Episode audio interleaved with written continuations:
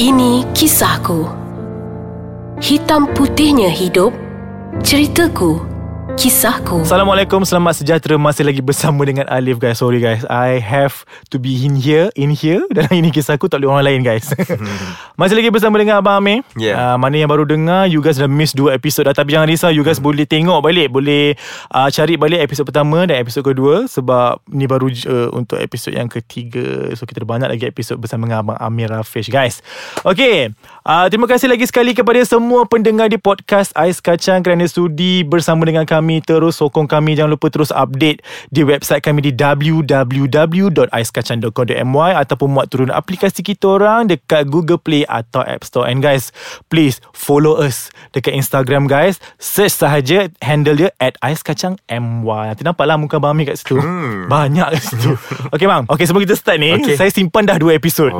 So this is the first thing yang saya nak cakap sebenarnya. Okay, saya dulu masa saya dah jam 4, which is literally 2000 satu, saya merupakan peminat Ruffedge. Bukanlah peminat tegar. Dia macam I love to see mens yang pakai key, you know, pakai topi, raga-raga, macam baju labu-labu, you know. Time tu kira in lah macam sangat tu. And then lagu Hayalan tu memang ya Allah, rap dia I can do, guys, I can do. Tapi tak ada kat sini lah. So time tu malu tu. Apa cerita? Okay, time tu dulu ada satu majalah ni lah. Utopia? Bukan. Ada satu majalah yang yang selalu orang kat kolam renang tu, kan? Alamak, majalah buah-buah. Majalah buah-buahan tu. Jadi ada state dekat situ untuk hantar surat kepada artis. Kalau kat raya ke apa, memang hantar. And menghantar melalui alamat label muzik tu. Betul, syarikat label tu. Jadi waktu tu saya tak ingat label apa, EMI kot. Saya pun hantar. Waktu tu, guys, saya kata saya nak jadikan saya nak jadikan Abang Amir ni sebagai abang angkat saya, kan. Ini zaman adik angkat, abang angkat ni. Zaman tu kan memang in, kan. Saya dah jumpa. Memang tengah in macam kalau ada sebab saya tak ada abang. Jadi waktu tu macam nampak lah, ni ramai-ramai macam Abang Azan tu macam dah tua sangat. Sorry bang. Waktu tu saya macam tak apalah Abang Amir kot. Saya tulis bang surat tu pakai paper yang ada garis-garis tu. Saya tulis Assalamualaikum semua. Saya ingin menjadikan abang semua. Saya buat, saya tak gambar gitu. And that time, guys, I rasa macam susah lah. Tengok, tapi itulah Allah ambil bagi masa yang panjang. And now 2019, dan saya baru dapat surat tu. Tiba sampai 2019. Saya macam, sebab tu saya macam excited, tergamam sebab guys, 2001 18 years been waiting like so long. And hari tu ternampak Ruffedge come back. Sumpah, cakap memang dalam list, memang I have to dapatkan Ruffedge, tak kisahlah. End up Amir. Ya Allah mudahkan. Okay, itu je. Hebat ni kisah ni. Itulah sebab waktu kontak hari tu macam, terima kasih. Saya nak ucapkan terima kasih sudi hantar surat dan Allah sudi memilih saya untuk jadi calon abang angkat pada tahun itu. Sebab waktu tu saya memang minat pakai topi yang ada nampak key, you know. And I suka, memang suka. Memang in. Okay, dah lah. Okay. Malu dah saya. Okay, so untuk episod kali ni kita nak bercerita mengenai siapa lagi kalau bukan Amir Yusof kita. 2 episod yang lepas kita dah bercerita mengenai peribadinya, celebrity statusnya. Jadi pernah dikejutkan pada tahun 2007 beliau keluar daripada Ruffedge. Pada tahun 2007. Kenapa bang? Actually, apa yang berlaku? Adakah sebab ada ura-ura mengatakan abang nak cari haluan sendiri pun ada. Lepas tu ada juga yang cakap abang ada masalah dengan Ruffedge, sebab tu abang bawa diri. So sebenarnya apakah yang terjadi? Terus terang, saya nak bagi tahu betul-betul sebenarnya sebab saya keluar pada Ruffedge pada tahun itu. Saya ada press conference lagi. Saya bagi kenyataan yang memang benar waktu tu. Saya memang terpaksa tumpu pada perniagaan, fokus pada perniagaan keluarga. Memang betul, itu semua betul. Tapi sebenar-benarnya saya bosan dengan industri. Saya bosan dengan apa yang saya buat selama 5 tahun tu. Saya bosan untuk muncul di pentas. Saya dah macam tak minat lagi untuk menyanyi. Saya macam rasa macam kosong. Saya rasa macam apa yang saya buat waktu tu macam dah tepu. Dah macam apa dah tepu lah, dah macam tak ada apa, tak rasa apa. Macam okay, buat ni dah berlakon, dah ni. Tapi sebenarnya di lubuk hati saya, dalam kebosanan tu, sebenarnya tersimpan satu rasa untuk mengisi benda yang benar, benda yang sebenar-benar perlu diisi oleh seorang manusia, yakni mendekati diri dengan agama, mencari Allah, mengenali Rasulullah. Tapi waktu tu saya tak tahu itu. Saya cubalah tapi saya tak dapat jawapan tu. Jadi saya simpulkan, kata saya bosanlah. Tapi sebenarnya di lubuk hati saya tengah mencari balik apa yang sebenarnya maksud sebenar hidup saya. Sebab waktu tu memang tersangat sibuk, dan saya rasa hidup saya dah terlalu laju. Dan waktu tu biasalah Pak, mungkin dah sampai waktu matang untuk seorang lelaki membuat keputusan, nak berkahwin ke, nak bekerja ke. Lepas tu ditambah dengan banyak lagi apa poin-poin yang macam, kau nak nyanyi sampai bila? Contoh-contoh. Tapi saya tak efek sangat dengan benda tu. Sebab saya tahu saya menyanyi ni memang saya suka. Tapi ramai yang macam, nanti kalau dah kahwin, kalau dah ada anak, nanti dah ada keluarga, takkan nak menyanyi melompat macam ni. Takkan nak the bomb lagi, you know, macam-macam kan. Tapi dan saya bersyukur sebab saya ambil semua tajuk-tajuk tu dan saya fikir dengan teliti, dan saya memang buat keputusan untuk undur diri pada tahun 2007. Wow, sangat dahsyat ceritanya. Dia dengar daripada macam bisikan-bisikan yang membuatkan dia terfikir, yes, saya sebenarnya dah bosan. Nak tahu apa lagi kisah selanjutnya, kita berehat seketika, kita berjumpa selepas ini. Kita kembali lagi dalam Ini Kisahku, masih lagi bersama dengan Abang Amir Yusof. Okay, tadi kita dah dengar dah hin-hin yang membuatkan Abang Amir keluar daripada industri seni ni, ataupun keluar daripada kumpulan Ruffedge lah. Okay ni, saya nak tanya ni sebab mungkin kisah ni ramai dah tahu, and mungkin ini first time yang dengar. Saya ada terbaca mengenai abang ada pergi Masjid Al-Falah di Subang Jaya. Okay, betul. Time tu abang ternampak satu poster kecil. Okay, poster tu dia tulis ziarah dakwah Al-Habib Omar bin Hafiz, ulama keturunan Rasulullah kan. Lepas tu ada juga saya dengar mengenai abang ada masuk masjid, and abang nampak like everyone like so cantik, berserban, bertelekung, sangat indah. Adakah perkara itu yang membuatkan abang untuk yes, this is the thing yang I nak cari? Ya, betul. Itu memang apa yang Alip cakap tu, itulah dia. Itu umpama pintu yang menyebabkan saya lebih yakin untuk keputusan saya itu.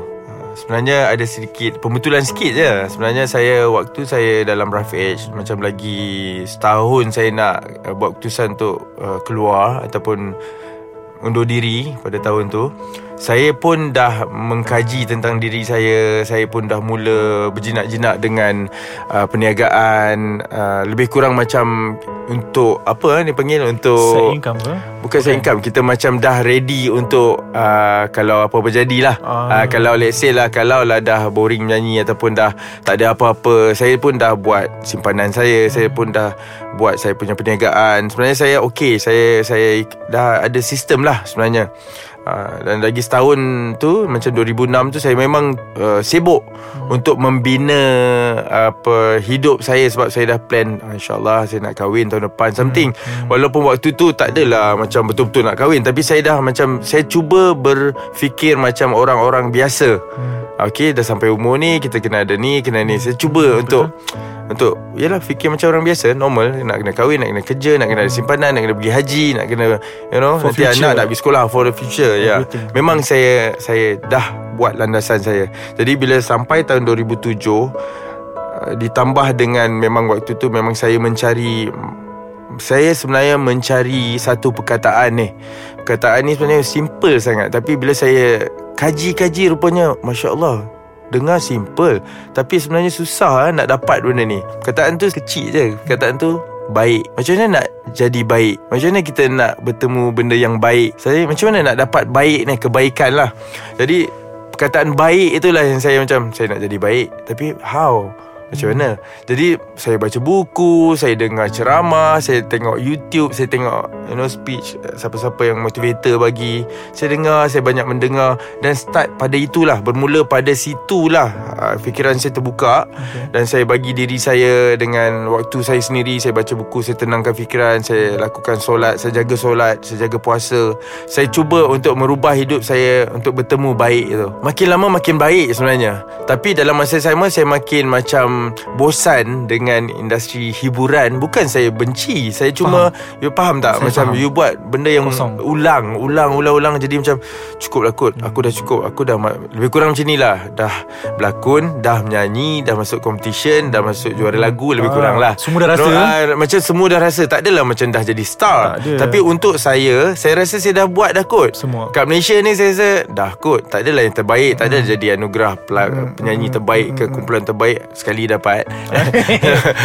So saya pun dah tahu the system dalam entertainment scene. Saya dah tahu the business, saya tahu music publishing, saya tahu music business. Saya belajar sikit-sikit. Jadi saya rasa okay, dah time kot. Saya kalau saya undur diri daripada kumpulan ni, saya pun nak fokus apa yang saya nak buat yang lebih serius.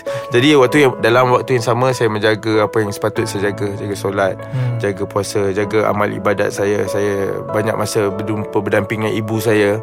Sebab waktu tengah sibuk dulu, nak jumpa mak pun susah tau.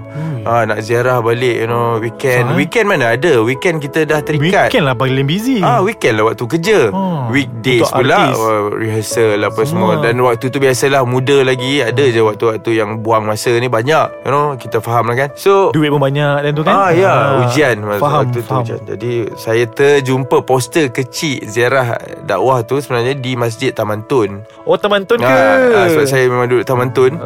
Saya jumpa satu poster kecil, dia tulis kata ziarah dakwah Al-Habib Omar bin Hafiz, keturunan Rasulullah, ulama berketurunan Rasulullah sallallahu alaihi wasallam. Saya tak percaya sebenarnya saya tak percaya. Saya kata ada lagi ke keturunan Rasulullah? Waktu tu hati saya dah terpahat yang saya akan pergi just to tengok betul ke benda ni. Sebab kan kadang-kadang sekarang ni macam-macam kan. Betul ke dia ni kata dia ni mengaku ni, mengaku tu kan. Betul ke ni sampai dekat poster kecil ni macam flyers kan dekat masjid. Saya buat niat untuk saya pergi ke majlis tu. Dan pada tarikh tu saya sampai ke Masjid Al-Falah di Subang Jaya, USJ 9. Dan itulah pintu pertama yang saya buat keputusan yang Masya Allah, saya akan masuk pintu ni. Dan Alhamdulillah, yang saya dapat tak ternilai. Dan terisilah apa jawapan-jawapan yang saya cari. Dan Subhanallah, saya rasa itulah dia pintu yang paling bercahaya yang saya pernah masuk dalam hidup saya.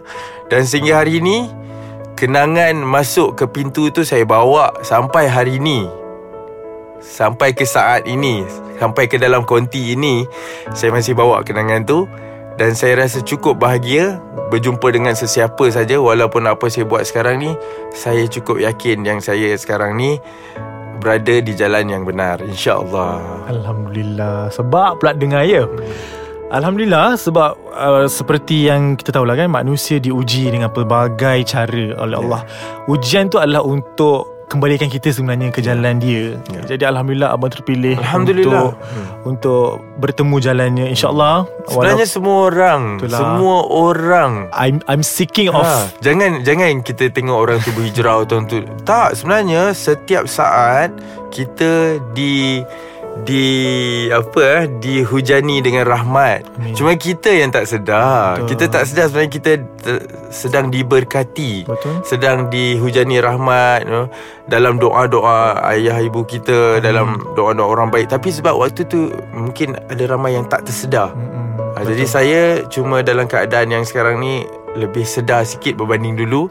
Dan saya syukur, Alhamdulillah. Alhamdulillah. Jadi saya berhasrat untuk mungkin saya berdoa hari-hari untuk mendapat hikmah yang sama sebenarnya. InsyaAllah semua orang sekarang pun dapat. Amin, InsyaAllah. Jadi sangat terinspirasi hari ini guys. Saya sangat-sangat terkesima dengan cerita, sangat motivate Alhamdulillah, terima kasih Allah kerana menghadirkan insan bernama Amir ini dalam Ini Kisahku. Okay, untuk episod seterusnya kita nak cerita lagi deep bang. Okay, deep. Tadi tu macam mukadimah. Jadi terima kasih kepada semua pendengar di podcast Ais Kacang. This is real guys. Stay tune eksklusif hanya di podcast Ais Kacang bersama Amir bin Yusof next week. Jadi kita jumpa lagi minggu hadapan. Assalamualaikum. Bye.